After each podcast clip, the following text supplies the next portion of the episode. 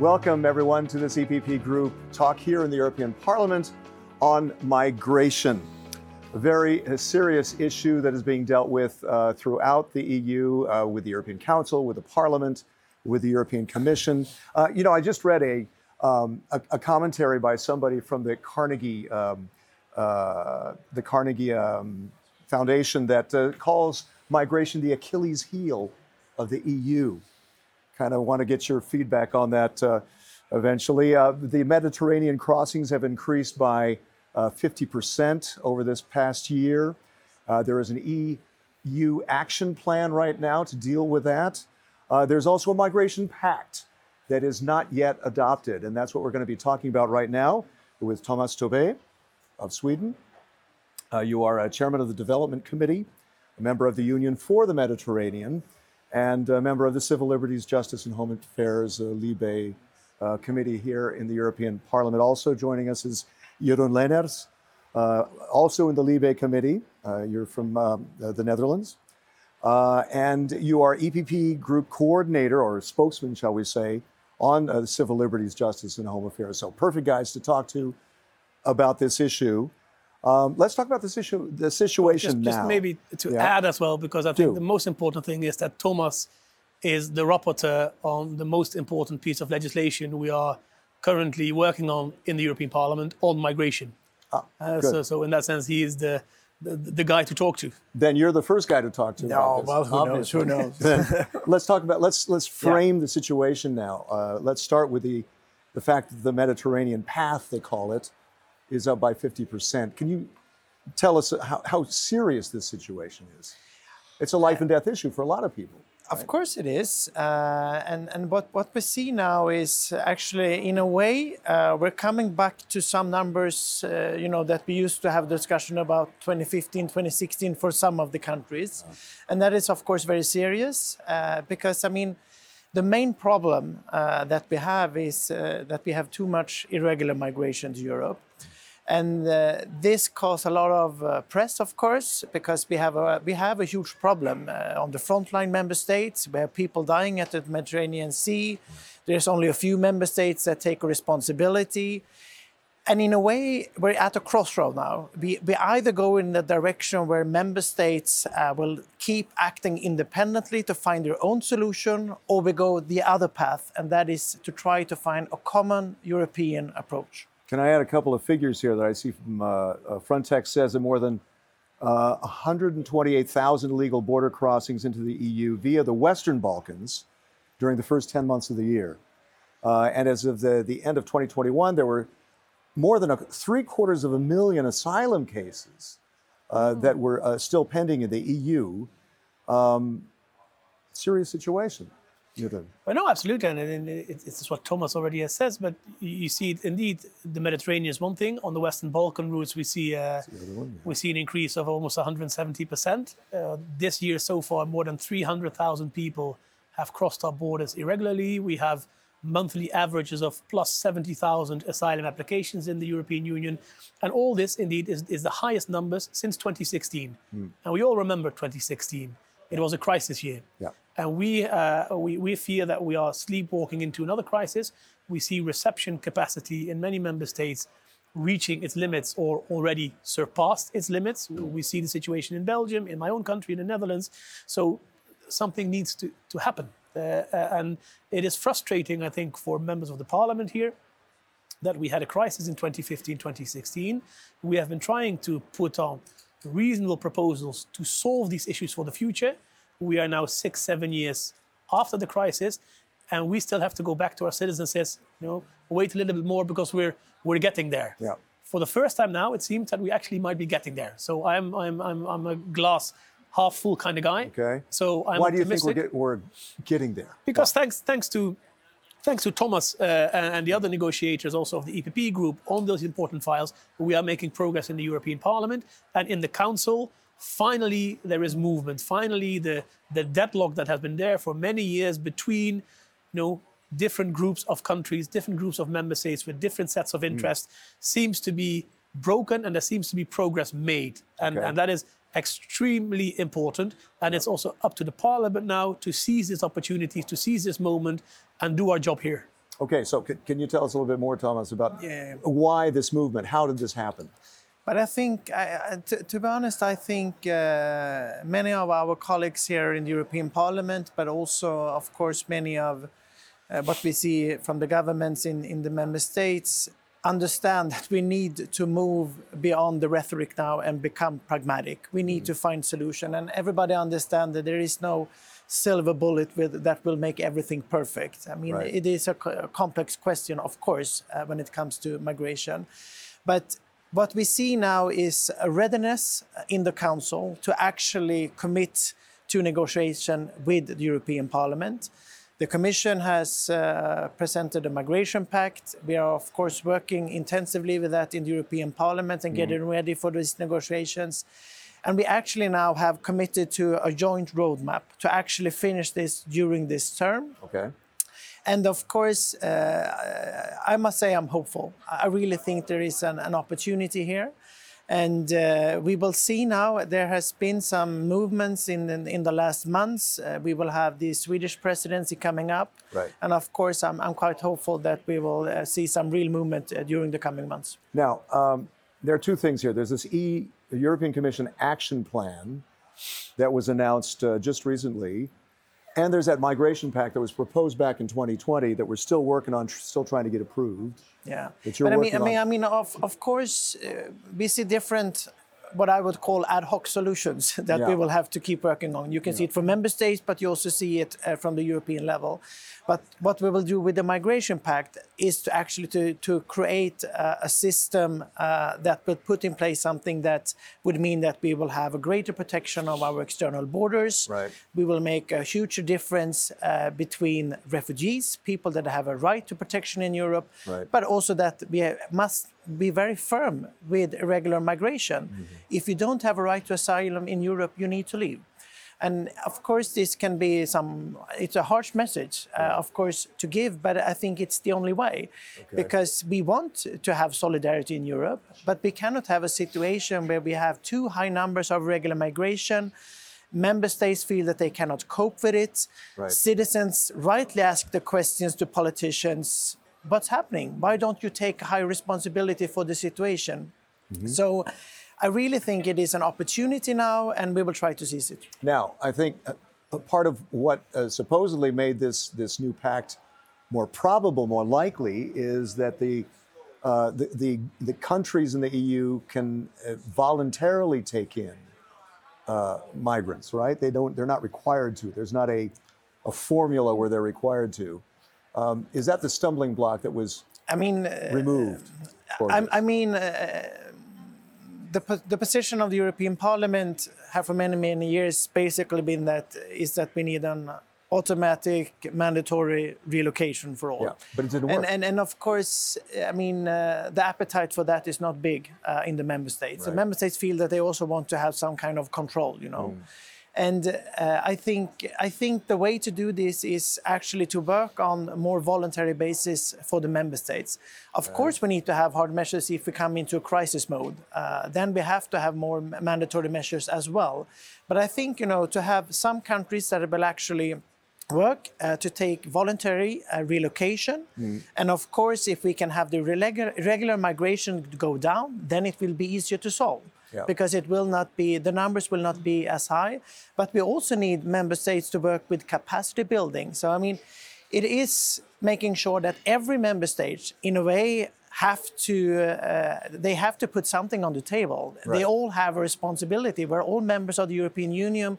We have common borders, but of course we need to find more pragmatic solutions. Right, right. Jeroen, let me ask you about this this action plan because it's kind of an interim thing. Do you Maybe want to add on something that to first because I think it's very important also what, what Tomas said in the beginning that we need to move from, from rhetoric to, to pragmatism. And Right. this is the same when it comes to solidarity. You know, we need to go to something that works. And we all know that if you're going to force certain measures upon measures, member states, it will not work in practice. If you can do this on a way where everybody can voluntarily participate, it will work. And I think the main underlying principle must be that in the end, the voluntary cooperation of all the member states needs to be sufficient to solve the problem of the countries of first arrival. So we do this voluntary basis, but the, the cumulative voluntariness of, of this must be enough to also make sure that countries like Italy and Greece are not standing alone. And Yeah. I think that is the key, the key consideration that that is uh, underlying. And then we can have whole debates on whether it must be mandatory or voluntarily.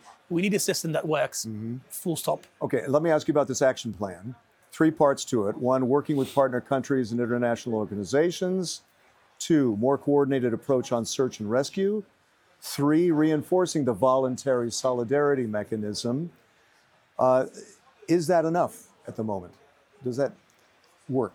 But it's a step, and also this action plan needs to be seen in, in correlation with what we're doing for the long term, Yeah. because the action plan is indeed ad hoc. I think the underlying principles are good. We need to work closer with third countries, countries of origin, countries of transit, because if you want to save lives in the Mediterranean, if you want to prevent people from dying because they are pushed on to unseaworthy uh, vessels by s- not scrupulous uh, people smugglers who earn a lot of money on this, uh, then you need to prevent them to getting on those boats in the first time. You need to have uh, systems in place to have reception capacity on the other side of the Mediterranean, Right. to inform people about their rights, about their perspectives, and to make sure that they can return to their countries of origin without risking their lives at the Mediterranean Sea. And therefore, it is absolutely crucial to work together with countries of origin. This needs to be part of a broad agenda. We need to invest in these countries, help them with their uh, border management, help them with their reception capacity, help them with their their fight against criminal gangs, because it is a multi-billion dollar business Yep. that is at the Yeah, expense of it's a the most business. vulnerable of our societies. So it's absolutely, absolutely crucial. And I think this is also one of the key priorities of the EPP to work with these countries, to work along the whole route of migration from the countries of origin to all the routes where they come through. Because now what we see, uh, and this is something important, we see sometimes asylum seekers from Bangladesh traveling to Europe through Northern Africa Yep. that is in, in, in no in no way is that a is that a natural uh, route to, to find safety. So we need to work on, on uh, third country cooperation. We need to work on these voluntary uh, relocation mechanism. And the third, better coordination of search and rescue. Yes, of course. I mean, Yep. if, if you see that member states like Greece and Italy, or um, in this France and Italy, are having public fights about boats of, of, of, of migrants, it hurts the credibility of the whole of the European Union. We need to have solutions for that, uh, and, and they need to work. How do we address this issue about pushbacks? I mean, the, the, the, the head of Frontex lost his job in part because of that. Yeah. How do we deal with that? Well, I- think it is important to, to understand. Of course, everyone has the right to request uh, asylum in Europe. And of course, we should uh, respect fundamental rights. But at the same time, of course, also there is an obligation to protect the European border. And of course, uh, when we are on land, it's, it's quite easy to understand what is the border and, and how you can work with that. At sea, of course, it's more complicated. Um, and, and that's why we always come back to this uh, discussion. You know, uh, I think from many of our colleagues from the left, they mean that any kind of border procedure uh, could sometimes be felt as a pushback. But I think it is important for us to understand that what we have seen in, in Greece, for example, what I see from Greece is they are, taking they are taking a responsibility also for Europe to protect the European common border. And I think that is important to understand as well. Okay. Um, let me So just, adding- yeah, go ahead. Adding, adding to that, uh, Yeah. I fully agree with what you said. And of course, we need to protect our borders in line with fundamental rights and all the treaties that we are party to. And this is also, you know, this is also what European values are about. But we see also that our neighboring countries uh, have a very different approach to this. And we don't only uh, have to talk about pushbacks, but we also need to talk about push forwards. Yeah. We see Belarus. countries like Belarus, also Turkey, Turkey. under Erdogan, pushing, pushing very vulnerable people, often with violence across the border yeah. to make a political point. To, to weaponize part, migrants, right? part of, a, of a hybrid warfare. And we need to protect ourselves against that. Mm-hmm. And we also need to have the proper instruments to do so. So, also, as part of the discussion on the Pact on Migration, we need to look at this instrumentalization of migration by other countries in order to try and destabilize the European Union. It's, it's an essential part that does not get enough uh, attention here in the European Parliament.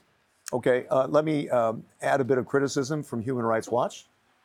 about this uh, European Commission action plan. It says it's a missed opportunity, that it strengthens regimes in North Africa like Libya. Um, what's your reaction to that?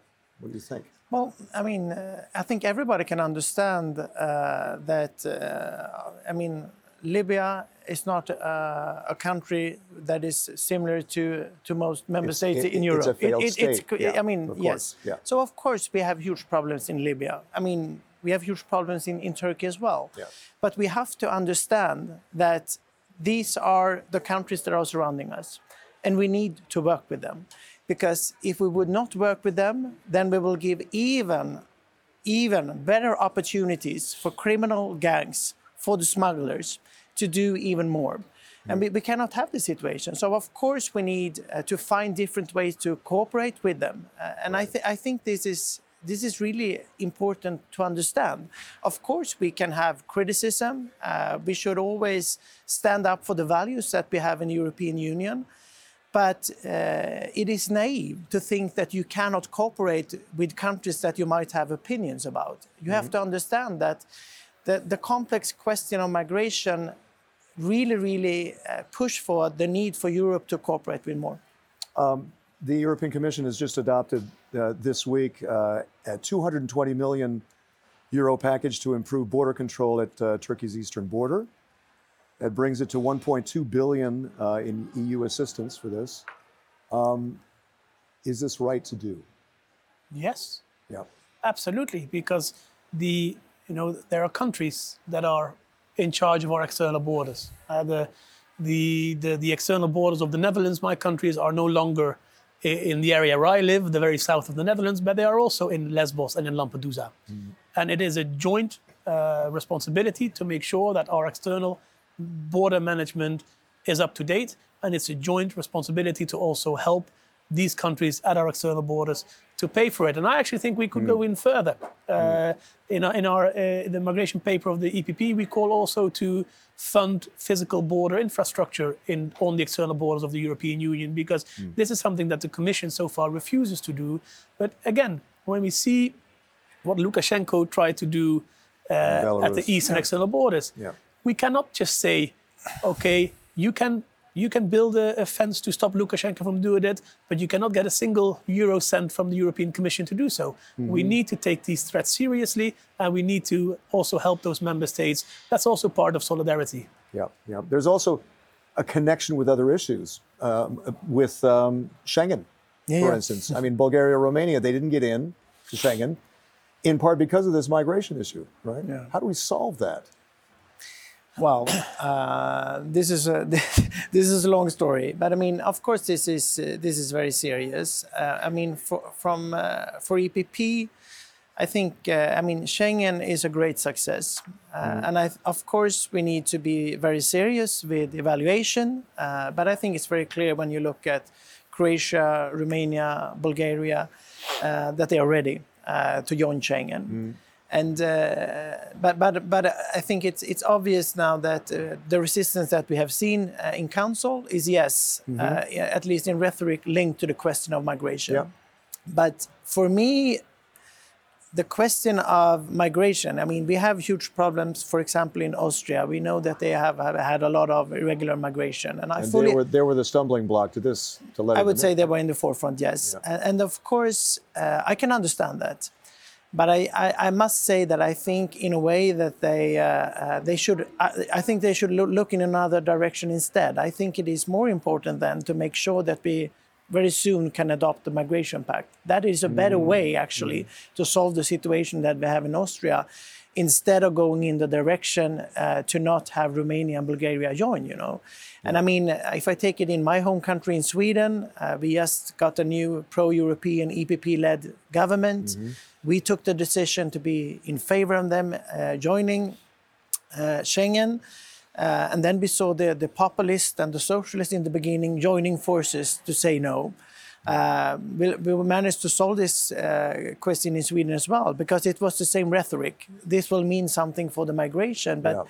you, you cannot link the question of Schengen to migration as easily uh, as many politicians are trying to do. Yeah, I think in, in, in the Netherlands there's a fair amount of reluctance, isn't there, too, on, on um, allowing more migration? I think that's an issue. How do you No, definitely because how we, do you deal with that as as as an elected person from the Netherlands? no, but we've seen but we've seen in the in the Netherlands uh, terrible images of of people sleeping uh, sleeping outside the the reception facilities because there was no more no more room. But we see a huge increase in um, in applications in the Netherlands. We see a huge increase in family reunification because this is one of the recurring issues in the Netherlands.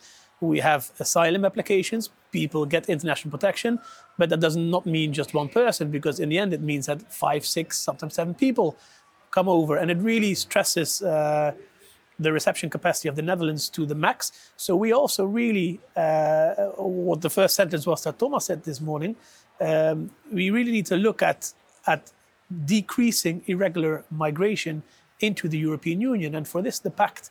For this, the pact is absolutely necessary, and I think this is a, a widely shared feeling among the Dutch, um, the Dutch population. What about visa-free travel? Do we want to talk about that?